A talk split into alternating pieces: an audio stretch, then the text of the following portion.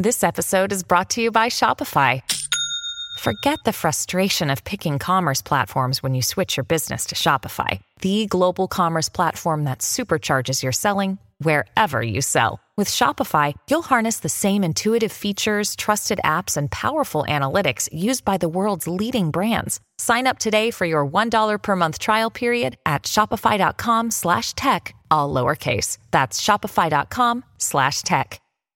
Finding suitable mental health medications can be a challenge. The GeneSight test may help. Did you know that genetics can play an important role in gaining insight on how a person may respond to various medications? Understanding this may help reduce medication trial and error. GeneSight is a genetic test that analyzes variations in DNA. It shows how genes may affect someone's metabolism or response to medications commonly prescribed to treat depression, anxiety, and other mental health conditions. Visit genesight.com for more information.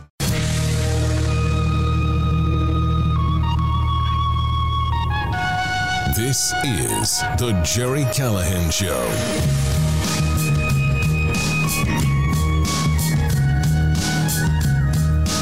And it is Thursday, uh, April 28th. You know what that is? You know what this is? This is draft day. This is draft weekend, NFL draft weekend. Usually a really big deal. I'm, I'm, I'm into it. I love watching the first round. Mel Kiper's going to be doing the draft from home because he's unvaccinated, and uh, ESPN allows the male commentators to work from home. The females, as you recall, that female uh, college football uh, sideline reporter was fired for being unvaccinated, but the males they get to work from home if they don't want to get vaccinated. Um, I love this idea. The Red Sox have some unvaccinated players, so do the Yankees and everyone else, and they can't go to Toronto because the because of rules, because of laws. The pack, the vaccine, the pandemic is over. Pretty much, we all agree. Even Fauci on Tuesday said the pandemic was over. Of course, he said Wednesday it's back on, but uh, the media, I love the Boston Globe blames the players for not getting vaccinated, even though we already have learned time and again the vaccines don't stop the spread. They don't stop you from getting COVID, but uh, it's the player's fault. It's not this idiotic rule, this law in in Canada which doesn't allow you to come in and play. So they blame the player, even though we've learned the vaccines are ineffective and there's really no reason for the player to get vaccinated. But if the player doesn't get vaccinated and can't play, it's his fault when the team loses. That's how it works with the media. These are people who a year ago said the vaccine will stop the spread, the vaccine will stop the transmission. You must get vaccinated. Then, when we learn it doesn't stop the transmission, it doesn't stop the spread, they don't change a thing. They don't change their opinion at all. It's still, you must get vaccinated to protect people. Well, it doesn't protect people. And they don't change their opinion. It's bizarre. It's like, okay, we got it. You got vaccinated. It spares you from serious illness or death. I'll, I'll, i understand that. But if you're a 25 year old professional athlete, you aren't going to die anyway. You're not going to be ill, uh, uh, hospitalized. So, how is it the player's fault if the player decides to get a vaccine that doesn't do anything for him or for, more importantly, his teammates and the people around him? I think you should blame the people who won't let him play. But that's just me. Uh, we don't have to get back into vaccines or back into Fauci. Uh, we're allowed, by the way, we're allowed to criticize Fauci on Twitter now. That's pretty exciting. Uh, I, am sure he's a little little pissed off right now that he no longer has the protection of, uh, of uh, the protection provided by Jack Dorsey and uh, Vijay, Vijay Gadde, the uh, top lawyer at Twitter. They no longer have your back, little man. So you're going to have to face a little criticism from uh, people on Twitter. I know that's rough. I know. I, I love how we've made this transition to um, online bullying is the worst thing that can happen now that that uh, Musk has uh, purchased Twitter. We're all worried about online bullying. Somehow we all forgot about the block button or the mute button or just getting off of Twitter. If you're getting bullied, uh, Taylor Lorenz, if you're getting bullied, Vijay Gadde, I don't know. You're pretty aware. You're pretty adept at at, at uh, navigating Twitter, maybe you just block those people who are picking on you. We've now become now we've now uh, reverted back to oh those poor little ladies we need to protect those poor little ladies what are we going to do we we don't have content moderation to protect the little girls out there what now we're going to have to uh, make some anti-bullying laws I, again how about you just block them how about you just ignore them when did we get to this point where we need laws to protect the girls on twitter the girls who could just simply ignore the trolls. That's the beauty of, of, of the internet. They're not knocking on your door, ladies. They're not stalking you as you walk down the street. They're they're, they're picking on you on Twitter. Just block them. But uh, it's gonna. That's the, the the the approach now. Uh, we saw that yesterday. We can get into this uh, new ministry of truth that the Biden regime has established. We'll get to the woman, the woman, the per- person that Joe Biden has decided to tap to uh, protect people from misinformation. This is, and I hope I know people are stupid, and you know, particularly Biden voters, but I hope people are paying attention when the the, the you know two days after it's announced that Elon Musk will indeed purchase Twitter and things will change. Things are already changing. But the Biden regime comes up. Oh, uh, first, first you have the people behind uh, Biden, the most powerful people in the world, Barack Obama and Hillary Clinton, coming out and saying we need to do something about disinformation. These are the the biggest purveyors of disinformation on the planet, and they want to come up with laws to stop their political opponents from speaking. They know Musk is going to uh, open it up and allow people to speak, allow people to have an opinion, and they want to stop that. That is, again, the beauty of this. That is what makes this so glorious. One guy is proposing free speech for all, which is kind of, I don't know, the American way. It used to be. And the other people, Obama, Biden, Hillary, you know, Washington Post, New York Times, they're proposing new laws, new new uh, bureaus, new new uh, you know uh, arms of the uh, of the uh, Biden administration who will monitor and stop disinformation, which is just information that they disagree with or opinions they disagree with. Uh, I, I wanted to start with more Musk before we get to the Department of Disinformation and other. And we, we have some incredible Biden gaffes today. You know, it was funny when I first told you that you had to, one of your jobs was to get the daily Biden gaffe. I, I didn't think there'd be something every single day because mm. let's face it, he doesn't he doesn't speak every day. Hell, he's done one interview in I believe in 2022 and we're now almost through our fourth month. I believe he's done one interview. Kamala Harris has done like 40, and they've all been disastrous. But the president of the United States has done one interview. That's how scared they are of letting him go out there and take questions. But he does go before um, the, the media occasionally and do press conferences. That's different than one on one interviews, but he does press conferences and he never gets through them without sticking his foot in his mouth. He never gets through them without losing his way. And yesterday, we have one of the more bizarre examples. We'll get to that. We have to get to the Musk tweet last night because here's obviously we're excited that Musk is taking taking over Twitter and opening things up and and un, uh, letting people out of Twitter jail. We already have seen a couple of people like Tucker Carlson, uh, who've been uh, reinstated. We're waiting. We're waiting. Be who are Musk's friends, who are the reason that Musk bought the company because they messed with his friends, which is wonderful. But Musk doesn't officially take control for a few months. They're going to do everything they can to to stop him.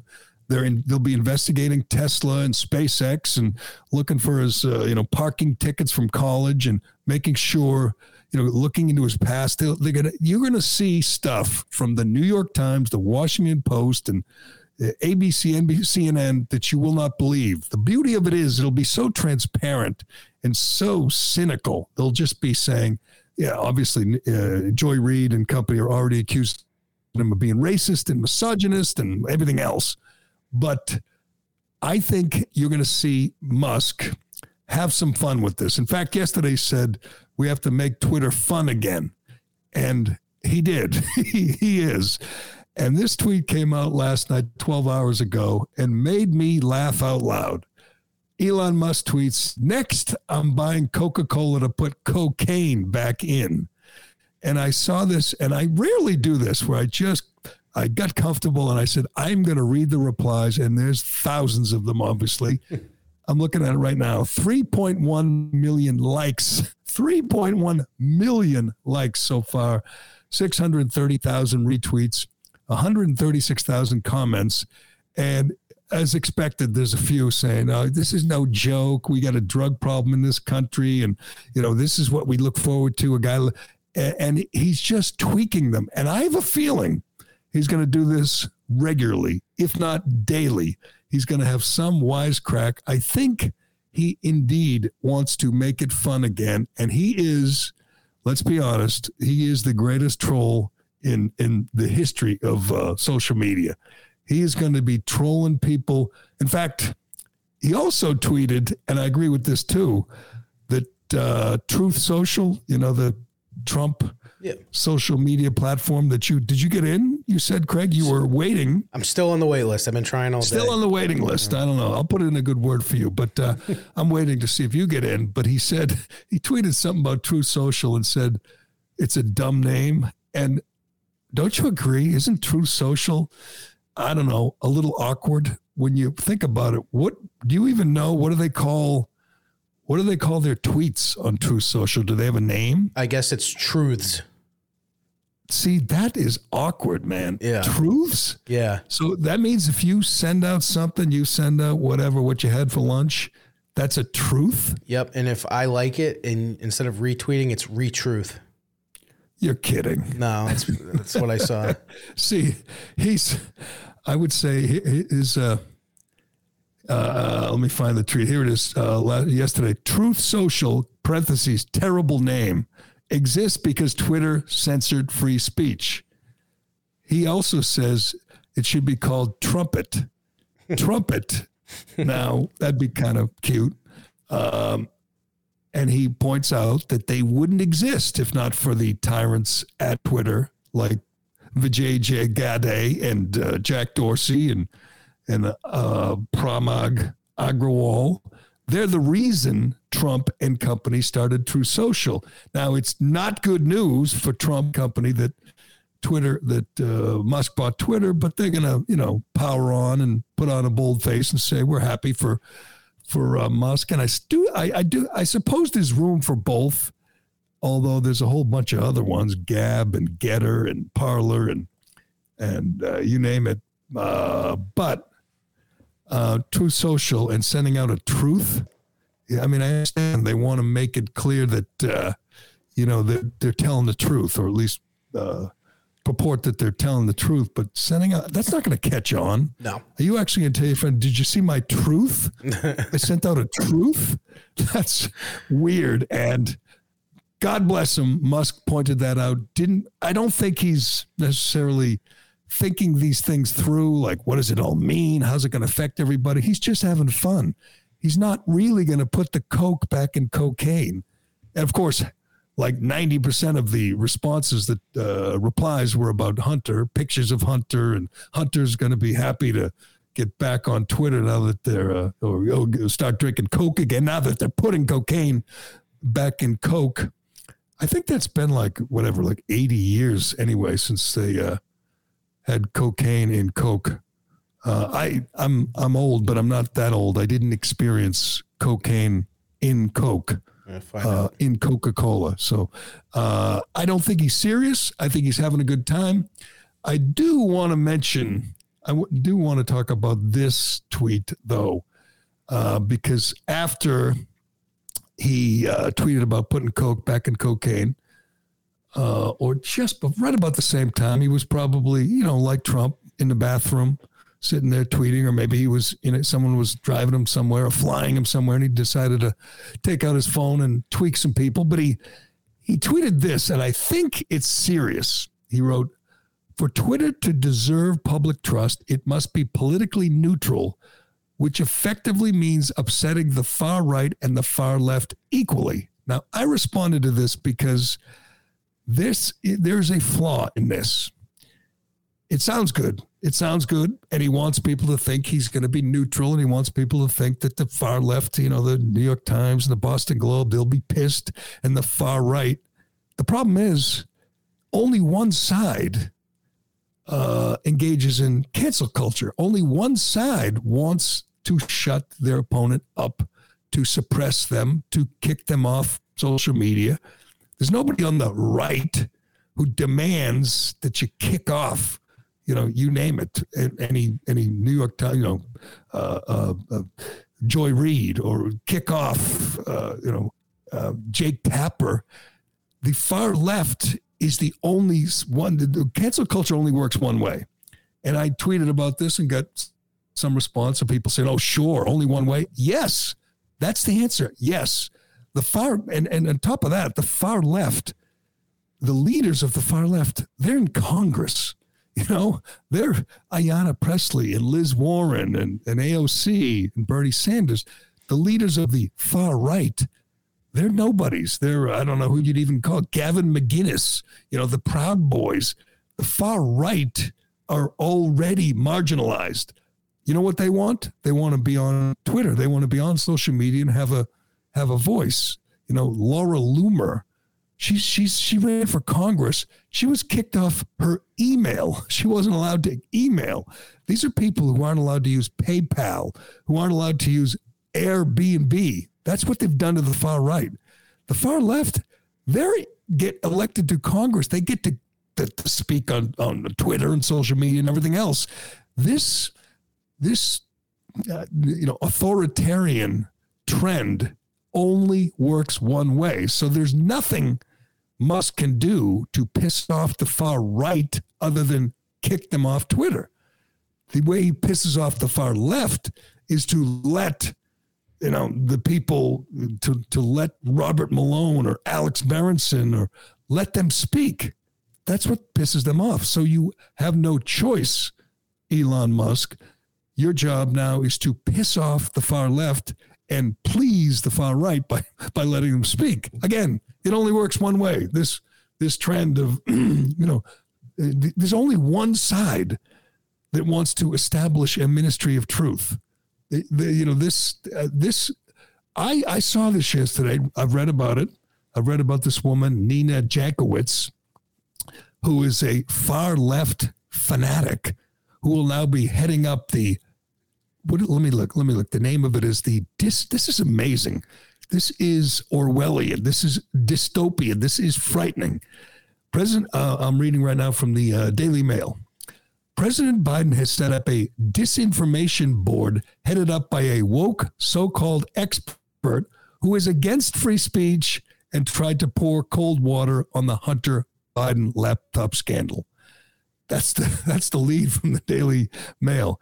Nina Jankowicz will head the Department of Homeland Security's Disinformation Governance Board as executive director. Politico reported. Homeland Security Secretary, who got a new one before Congress yesterday. If you haven't seen it, he is obviously he is a completely 100% corrupt. He's part of this effort to open the border, but he lies about it. Says we're you know we're trying, but he is committed to opening the border and letting anybody from anywhere in our country. That is our Homeland Security Secretary. He did not disclose any powers that would be granted to this dystopian sounding board while addressing lawmakers Wednesday. Mayorkas did say the new board would come under the Biden area Center for Prevention Programs and Partnership. And they get into, I mean, the, the, this woman, this uh, Jankowicz, uh, has a long history of, you know, crazy far left tweets and, and opinions. Uh, Wow, she's she's eight months pregnant, and she's now going to be running our disinformation board. And this will be supported by, you know, you and New York Times and Washington Post and CNN and all your far left media uh, outlets and, you know, Obama and Hillary. So this is wonderful. This, this is frightening. A disinformation board. It is designed for one thing only to stop Biden's opponents, Biden's adversaries from speaking. All right, this is my favorite part from uh, uh, Nina Jankowicz, our new minister, ministry minister of truth. She's 33 years old, eight months pregnant, a successful author. This says lives in uh, went to George Georgetown, lives in Virginia. But this is my favorite part. Jankowicz suggested last week that she opposes the First Amendment, but she because she thinks it's bad for marginalized communities. Uh, it's called Elon Musk a free speech absolutist because he wants to make Twitter more open to all voices. So we get a woman in charge of dis, uh, stopping disinformation who's against the First Amendment. That's great. We're uh, we're excited about that. We have uh, uh, Elon Musk tweaking everybody, trolling everybody, and hopefully he'll continue to do that for the next few months before he takes control of the company. But get ready, strap in, buckle up. They are going to come after him. The Ministry of Truth, they're going to lead the charge and they're going to say, I don't know, you name it. He's racist. He's misogynist. He's homophobic. He's transphobic. He's uh, he's an agent of you know South African you know, apartheid day, uh, the apartheid era, apartheid age, which, by the way, Joy Reid has already said that he longs to bring back apartheid. So that's all they've got so far. Let's do the usual. Let's go to the playbook and call him a racist. But I look forward to Elon Musk's tweets and tweaks for the next few months before he takes control and opens things up and drives these people nuts. But it was not a good day by any definition for uh, the Biden administration yesterday. We had that that fool uh, Mayorkas before Congress getting reamed. You know, we have obviously an open border, millions coming over the border. We have people bringing drugs and bringing disease and bringing COVID, and nobody seems. Uh, I mean, nobody seems interested in enforcing the law at the border. But Joe Biden cleared things up. You know, when he uh, went uh, before the media yesterday, there were a couple of moments where you just, I mean, it just, uh, I know we say this every day. You just say, what is wrong with him? I mean, I know he's got dementia, but he's out there reading the teleprompter, just losing his way. I don't even understand this gaffe that we have with all the numbers. It's just bizarre. And, obviously he was ad libbing. This could not have been written for him. But let's just play. Maybe you can explain it to me. You have it there, Craig. Let's uh, listen to Joe Biden. Um, I don't know what you're uh, t- talking about the good old days. Is that what he's doing here? I, I'm still trying to figure out exactly what he's trying to say. Parenthetically, if you think about it, what was the reason why we led the world beginning around 1905, 6, and 7, and 8?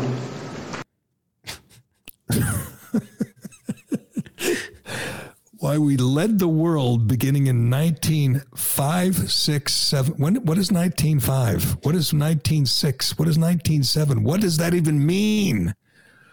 What 195, 6, 7, and 8? That was, you know, the most bizarre thing he said yesterday, but the most revealing, and I think a cut you are going to see again and again in the mid, you know, the when the political campaigns heat up in the fall and then again in two years, when he talked about how they're your they're teachers, and he loves to thank brag that his wife's a teacher. Like, so what? You know, you know, she's a teacher. This is what teachers do. Well, like teachers, the kids belong to the teachers.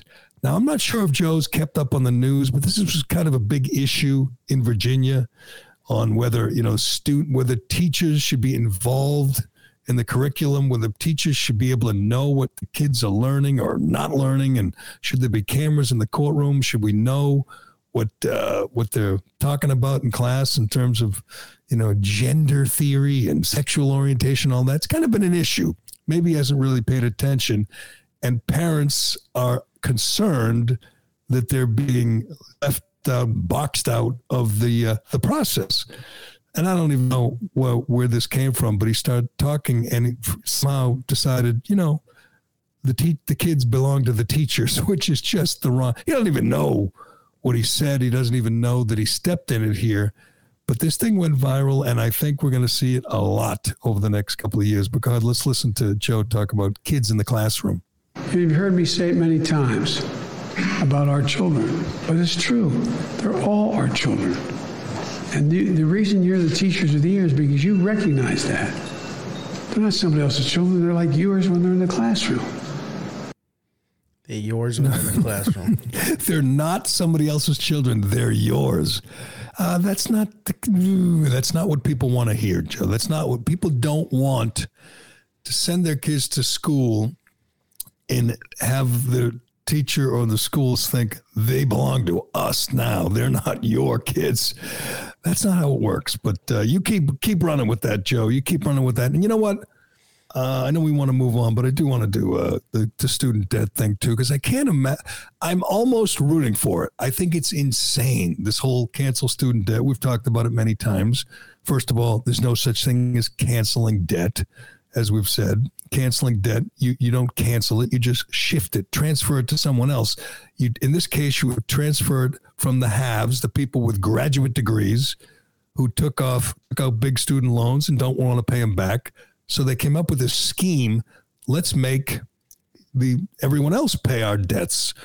Eh, should we make them pay our car debts or a home? No, no, let's just make them pay our student debts. And they get the usual radicals to carry the ball for them. That would be Liz Warren, Bernie Sanders, Ayanna Pressley, AOC. AOC, by the way, who has, I think, $17,000 in student debt from uh, her time at Boston University. She has a degree. She makes 170,000 or more per year. She's looking at making millions in speaking fees and books and everything else mm. in the next few decades, but she doesn't want to pay her debts. That's basically the bottom line. It does. So she came up with a scheme, you know, put it, tried to make it an issue, said, let's make everyone else pay my debts. And somehow this is taken seriously. This, I'm going to guess, you know, a generation ago would have been laughed out of the room if you brought it into the to the House or to Congress, said, let's get the general public to pay the debts of the deadbeats who took out big loans and don't want to pay them back. there is some amazing numbers. And again, we've talked about this before. The majority of this debt is for people with graduate degrees. Tom Cotton yesterday said it quite simply. Said, Why should a trucker who never went to college pay the debts from some kid who went to college, went to grad school, took out big loans, and doesn't want to pay them back? It's the most unfair insane idea that we've heard out of this uh, this Congress or this White House, and that's saying something. And it's extremely unpopular. Nobody supports it. Nobody, you know, large majority are against it. But again, they don't care. They, they you know, Ayanna Pressley, AOC, they they get sent to Congress by a small band of radicals in their district. They could never even win statewide, although Liz Warren did. she won statewide for Senate and then finished third in the presidential in her home state. So these aren't popular people with popular ideas. They're just not. And I was looking up these numbers. Check this out. The percentage of people in America with four year college degrees, 37%. The people with graduate degrees, 13%. The percentage of student debt uh, that that the uh, um, owned or whatever that carried by people uh, with graduate degrees, fifty six percent. So more than half the people asking you and me and the truck driver to bail them out have graduate degrees. Have grad they have masters and PhDs and took out huge loans and don't want to pay them back. So they say, you know what, that guy picking up my trash right now, that guy painting my house, that guy delivering my Amazon package, he should pay my debt. How can anyone, how could anybody come agree that that makes any sense at all?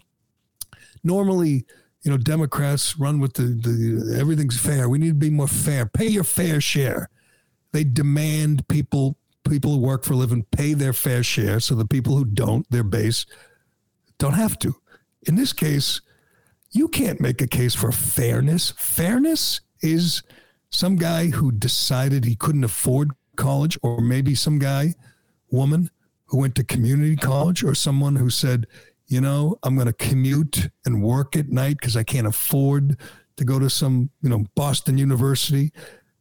That person has to now pay the debt of the idiot who bit off more than he could chew, who who took on debt that he could not pay. How could that ever make sense? How could that ever be construed as fair and just? It's madness and and it's cynical too. And I'll tell you why big college is a big scam. We all know that. Big college is a big scam. They encourage kids to go to the best schools. The best means the most expensive. Private schools that cost seventy thousand a year, and if you don't go, then the neighbor's going to look down their nose at you because their kid went, and it becomes a competitive situation. And parents and students say, "I'll do whatever it takes. I want my kid to go to whatever uh, Wesleyan or Tufts or BU." So they take out big loans, government uh, and you can't declare bankruptcy and get out of those loans. They encourage you when you're young and stupid to take out these big loans and go to these schools. And if you ever say, "Well, will I ever make enough money to pay it back when I get my degree in art history?" and yeah, you know, whatever, you need to go. The people making the money are people like Liz Warren, who made 400 grand for teaching one course, or Joe Biden, who made a million dollars to teach no courses at the University of Pennsylvania. It's a big scam. It's a slush fund. And it's a big cycle where they keep raising the prices, saying you need to come here to get a degree. Oh, you can't afford it? No big deal. Take out a loan. So the kids, the stupid kids and the stupid parents take out the loan. And then when they can't pay it back, the politicians who made all the money from the universities say, cancel it which you can't do. You just transfer it to the truck driver. Look at this endowments, and I've talked about this many times. If anyone should bail out these students who took out loans and can't pay them back, it is the universities. If you spent any time in universities of late, you know they are flush with cash. Every school is building new buildings and dorms and science labs, and they all, you know, gyms. They have so much money because the scam is working. Kids go there, they pay whatever it takes, they pay even when they can't afford it. Harvard now has a $53 billion endowment, Yale 43, Stanford 38, MIT 28. There are there's 700 billion in indoor, uh, endowments at U.S. schools right now. They're the ones making all the money, and they somehow they're they're handmaidens in Congress want truck drivers and, and, and delivery men and house painters and whatever, insurance salesmen to pay the debts for the kids that they scammed. It is a scandal. And I almost hope it's totally unfair. It's totally wrong, but I hope Biden agrees. He's already postponed it and cost the taxpayers billions, postponed kids paying their, uh, paying their debts almost want him to do this because it is so unpopular and so unfair. And once people focus in on it and say, he did what? He did what Ayanna Pressley and AOC? AOC is just doing this for her own selfish benefit. She doesn't want to pay her loans. She's, you know, obviously she's been pampered her whole life, little rich kid. She, she want to pay her debts. She's got a Tesla to pay for. You know, she's got a probably a really nice apartment in DC. She's not going to pay her student loans. It's madness. It's insane, but go for it, Joe. Do it. Let's do it. We'll, uh, you know, we'll see how that flies with the American public. The the truck driver must pay, now pay the debts for the gender studies graduate. You know, and and think of how many worthless degrees there are out there. How many social sociology degrees and and uh, gender studies and art history who are out there looking for a job saying, man, if I could only get the government to cancel my debt, the hell with them. Pay your debts. Why not cancel, you know, car loans, mortgages? Why not cancel all debt? Why just student debt? Anyway, Go for it, Joe. All right, we got a lot more to get to here. Let me do. Uh, let me tell you about Callahan Coffee. It's our first branded product, and it's damn good coffee. Proudly roasted to order in Waltham, Mass. We ensured that we're getting freshest and highest quality coffee possible delivered right to your door. The feedback has been terrific.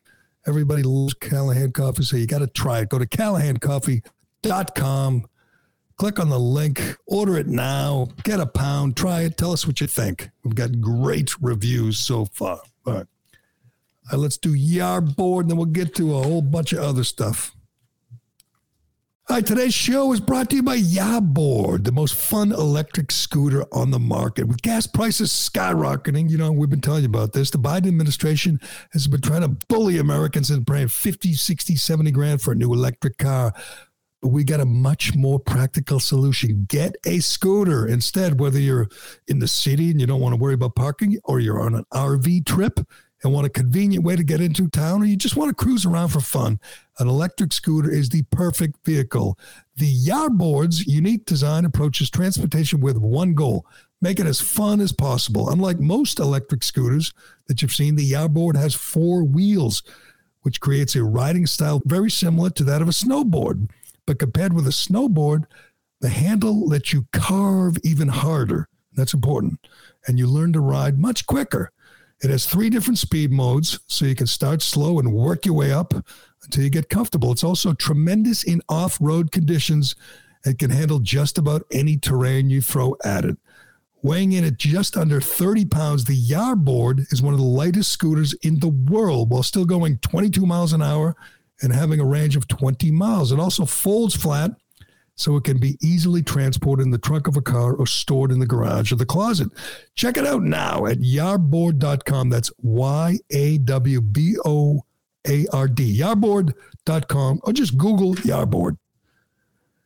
All right, I gotta say, I gotta say, my, I've saying for years, Sage Steele, I love her. My girl Sage Steele, my favorite ESPN personality. I stalked her at the Super Bowl. I have to admit, she didn't know. I, I, don't think she knew I was there, but uh, she just sparkles. She's got a big, you know, she's just got a great glow about her. She's good on the air. She, apparently, she's a very nice person, but she works at ESPN and she's not woke.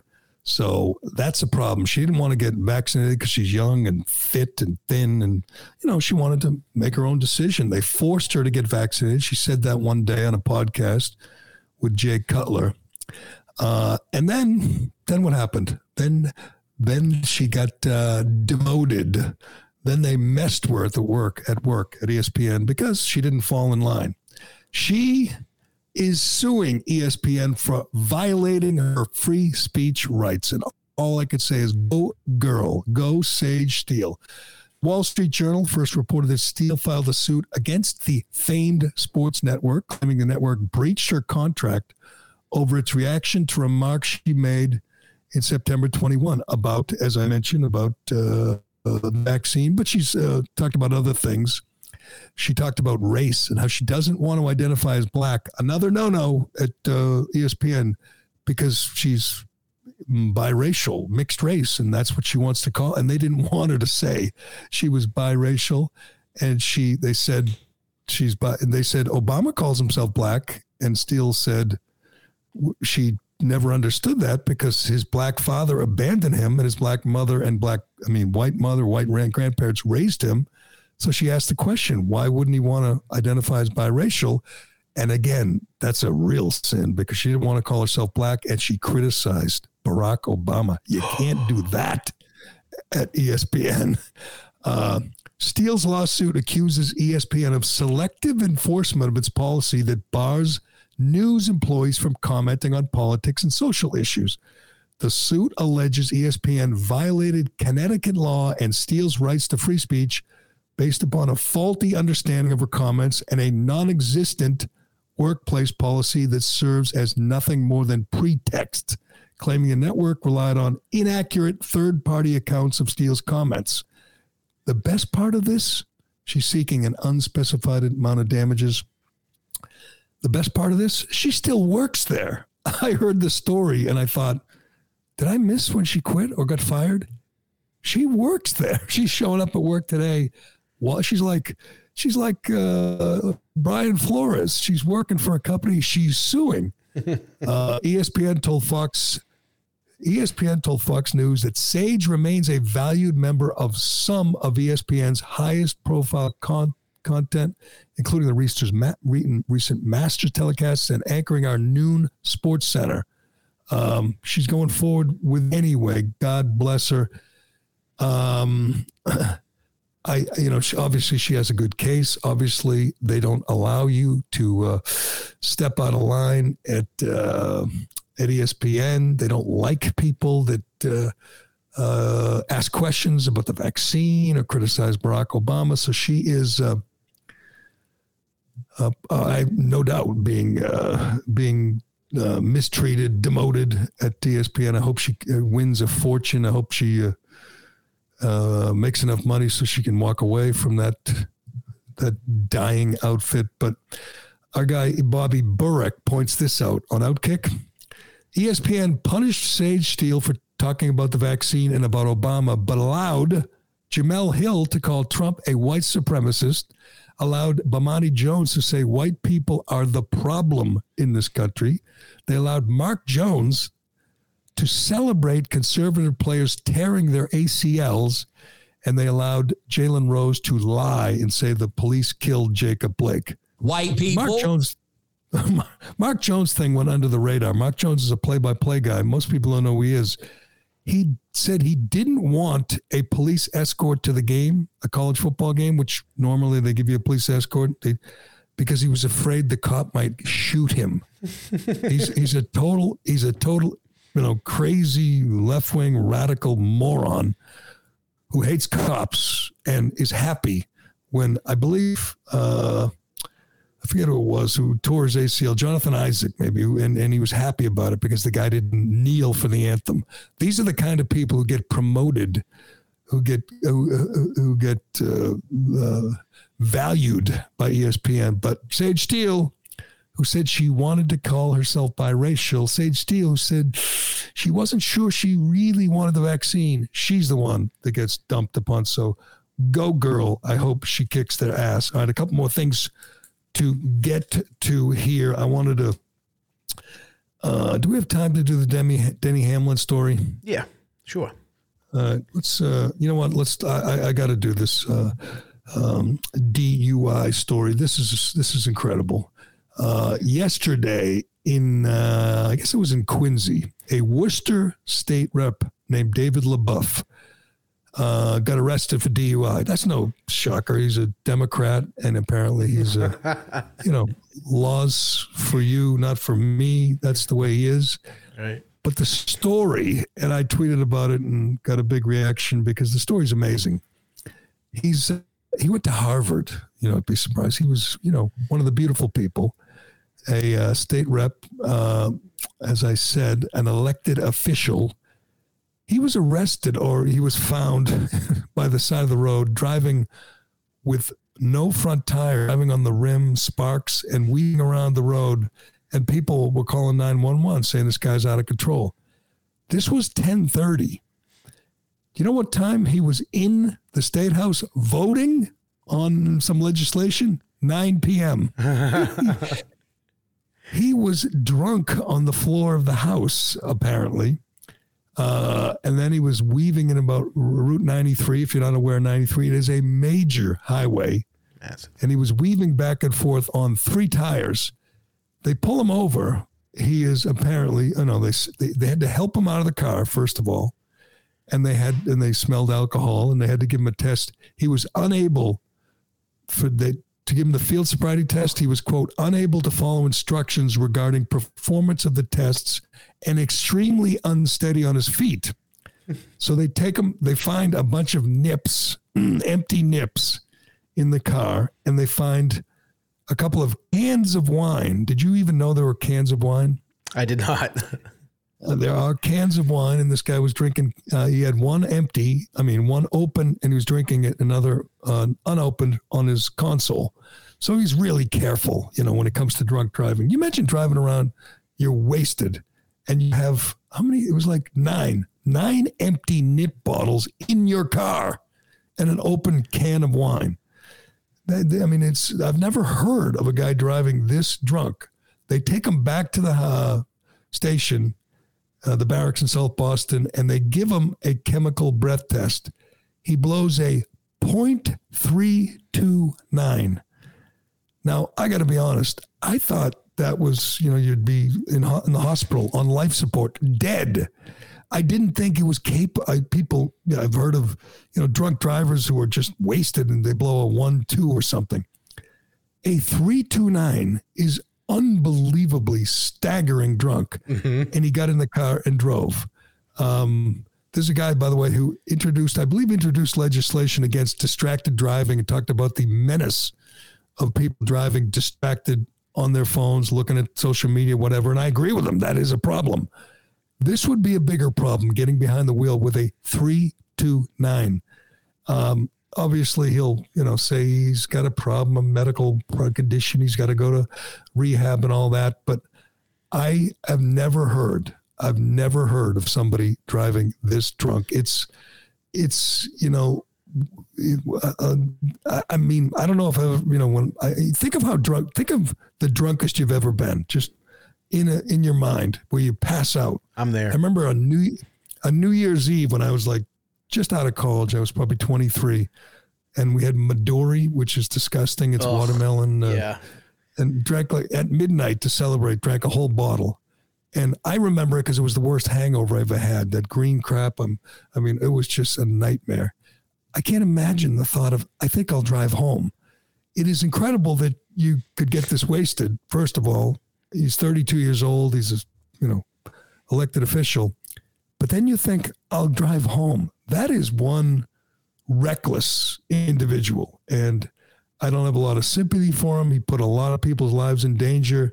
They, they asked Charlie Baker, the governor, about it. And he said, uh, as a general rule, driving while intoxicated, drug, or drunk is irresponsible and dangerous. Oh, really? That's a hot take there, Charlie. But I, I, you know, I assume the guy will be going away for a while as well. He should. But I don't know how you get to that point where you think, I can do it. I can make it.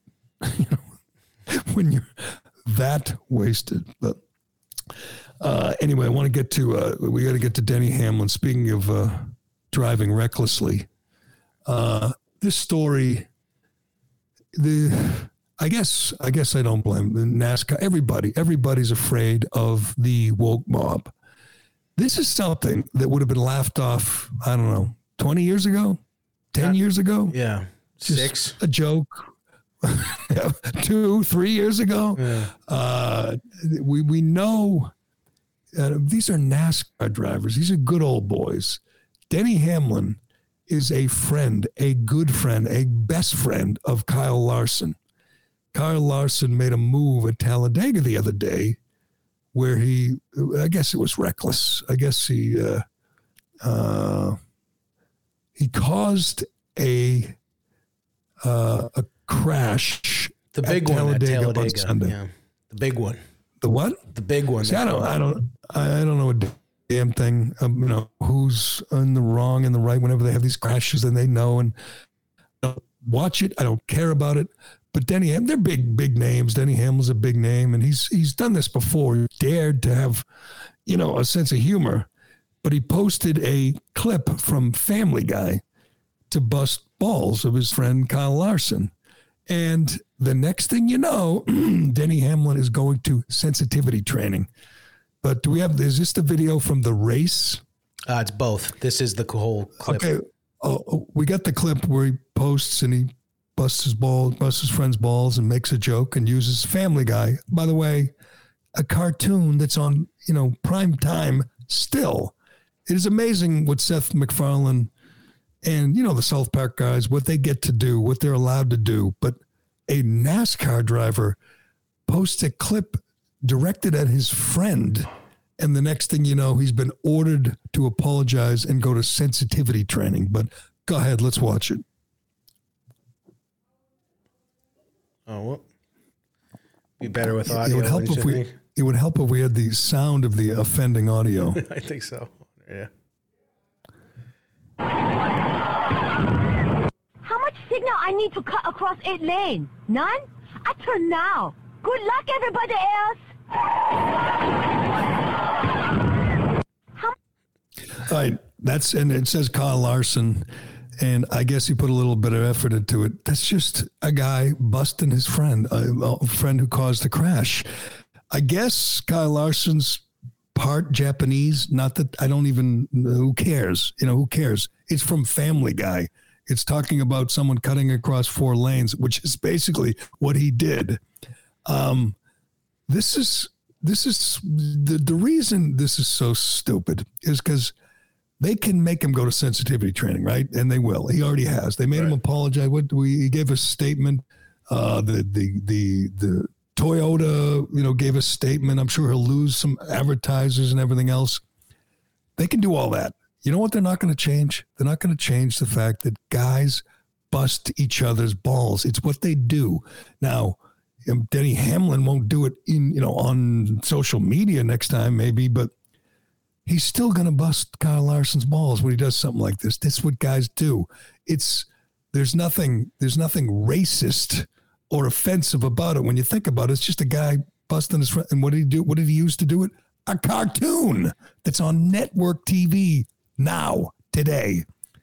Honest to God, if you can't say that's just a guy, you know, being a wise ass, trying to be funny, trying to make fun of his friend who caused the crash. I, don't know where we go next. What's going to happen to Denny Hamlin? And I've been to sensitivity training. It's a joke. I mean, it's a joke. He's kidding. He's joking. He didn't say this in anger. I mean, these are the same people, right? Who had a whole went this whole charade with uh, uh, you know with the, with the uh, the noose in the in the garage, and they yeah. all had to come out. Uh, Bubba Wallace, they all had to come out and like touch him and hug him and touch his car when everybody knew there was no noose. I mean, it is just performance art. Here's uh, Denny Hamlin's tweet. He says, I found a post I made earlier. After reading some of the comments, it was poor choice of memes and I saw it was offensive. It came across totally wrong. I apologize. Shouldn't have done that, Denny. You should have said I was just busting my friend's balls and using a clip from a cartoon. Why doesn't Seth MacFarlane ever have to apologize? He's the one that made the meme. Mm. It was not on, maybe it's not on social, actually, it probably is on social media, but it's a cartoon and kids watch it and it's just busting. And it's. Uh, it's just too bad. It's too bad. Nice try, Denny. Nice try. And you know what? I don't care. It's it's still funny. People laugh. People appreciated your sense of humor. And uh, all right, we got time to do John Henry. Of course. Should do Shea first, though. Uh, let's do Shea Concrete. Let me do Shea Concrete. Let me tell you about Shea, and then we're gonna congratulate the Pizzutis, the uh, owners of the Red Sox and the Boston Globe. Another big move, you know, for these. Uh, global warming for these climate change alarmists, these climate change hypocrites. But first, let me tell you what Shea Concrete has for you. They have a huge selection of precast concrete steps ready to be installed at your home. Whether you're building a new home or remodeling and replacing an old staircase in an old home, Shea has great values, designs that will fit your home. You can go with the concrete or you can customize with beautiful stone or brick. A new staircase can dramatically upgrade the front entrance of your home, giving you much better curb appeal. They'll make your front steps the talk of the neighborhood. Uh, they remove the old stairs. You have them walking up your new steps in a matter of hours. When they're done, you'll have a great looking front entrance that will add value. This is a this is an investment in your home, not an not an expense. You'll you'll you'll you'll get this back someday. That's what I think. One phone call, Shea will deliver a turnkey installation experience. And in a few hours, you get a brand new front entrance. Learn more about the concrete steps at sheaconcrete.com. And while you're there, you can apply for a job. Shea Concrete is hiring. They're always hiring because business is booming and they are a great company. Right now, they have between 15 and 20 open positions. These are career opportunities for all different types of people with all different types of skill sets all you got to do is pass a drug test.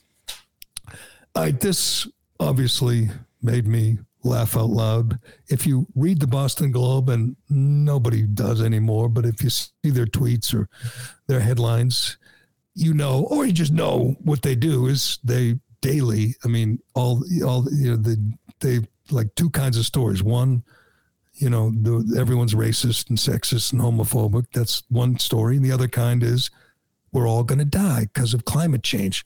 The, the word, you know, if we don't start using paper straws and driving Priuses, we're all going to die. They are one of the leading proponents of climate change alarmism, of, of climate change panic. And if you had a house on the water, like in the on the ocean, you'd think, you know, you better get rid of that, or you better build a big cement wall because the ocean is rising fast because of all the carbon in the atmosphere. And we're all going to get washed away, and you know, Manhattan will be underwater, and Nantucket and Martha's Vineyard, and oh wait, not Nantucket. Nantucket's not going to be underwater. The people who tell you this about climate change, the Boston Globe, the person who owns the Globe, the person who makes all the decisions on how many stories about climate change you, you see, just bought a $25 million waterfront estate uh, on Nantucket. That would be John and Linda Pizzuti. The people, and I know I've said this before and I'll say it again the people who tell you to worry about climate change do not worry about climate change at all. Bill Gates bought a $43 million house on the ocean. Barack Obama has two new mansions one in Martha's Vineyard for $12 million, one in Hawaii for $9 million, right there on the water. That guy said last week, time is running out. Climate change is going to kill us all. Well, John Henry, another fanatical climate change alarmist, and his his wife Linda Pizzuti just bought a 20 and, and I'm looking at it right now. It is right on the water, massive house for this weirdo and his trophy wife. Uh, he doesn't believe. She doesn't believe it. They don't believe it. You know, Joe Biden doesn't believe it. Uh, Liz Warren, Ed Markey don't believe it. They just want you scared. They want you living in fear so you will do what you're told. But uh, congratulations to the lovely couple who will now be uh, out there on Nantucket with the beautiful people in their $25 million ocean front, at least for what, eight more years? And then the world's going to end. Or maybe four, maybe five. I don't know. It's going to end soon if you people don't start getting in line and start getting electric cars and, and, and, and paper straws. I'm But just shocked we made it through them. the winter. Shocked that what? That we made it through the winter of death. Well, uh, didn't you hear the winter? Oh, that's true. The, the winter, the winter of death, and what do you say? Serious illness and death for the unvaccinated. That didn't happen. Sometimes, eventually, people have to say, how many times are they going to lie to us? How many times are they going to be wrong? If you get a chance, sometime look at the last 40, 50 years of the climate change alarmism. It went from global cooling to global warming to acid rain to ozone layer and now it's climate change and if you don't get on board if you don't listen to the high school dropout from sweden we're all going to be dead in in you know 8 years it's just such nonsense judge them on what they do not what they say and what they do pressure. what they do is buy big mansions on the ocean because they know they know the oceans aren't going to wash them away in eight years. But all right, we shall leave it there. Did I miss anything? I know uh, we're a little, little choppy today, Ironhead, but uh, you have to piece it all together. I sure do. We'll be back though, stronger than ever on locals tomorrow. We will be on locals. I don't even know what you guys did on locals last week. You can you can tell me about it tomorrow because actually the listeners, the texters, the callers can tell me about it because I was away for a couple of days. I think I was like flying all day on Friday. I never got to. I heard, I heard rumors about what happened here last week on locals. Maybe you could fill me in tomorrow when we return, but uh, hopefully. Uh, people uh, can join us if you're not a member if you're not part of our community you can just go to callahanshow.locals.com That's right. CallahanShow.locals.com. callahanshow.locals.com if you want to join us each and every Friday. We have a little uh, little private showing on Fridays, but you're uh, welcome to join us. Just go to callahanshow.locals.com. But that will do it for today. Don't forget Sunday, 9 a.m. in Andover, the Step Up for Colleen 5K, the Ritzer race. Just go to stepupforcolleen.com. Uh, there's still, you can still sign up. You can still show up. You can meet Kirk Minihane. You can meet, uh, I think uh, there's going to be other radio personalities showing up there. Of course, you can meet Dave Cullinane. You can race. You can run. It's a great race, a great cause, and apparently the weather's going to be spectacular. So show up Sunday, 9 a.m. for the Ritz race. We will see you there. Thanks to everybody for watching and listening. Thanks you, Ironhead. I'm Gerry Callahan. This is the Callahan Show, and you can do- join us tomorrow only on Locals. Shaking my head thinking something ain't right. Is it just me? Am I losing my mind? Am I standing on the edge of the end of time? Am I the only one? Tell me I'm not. Like the show? Leave a five star review on Apple and Spotify.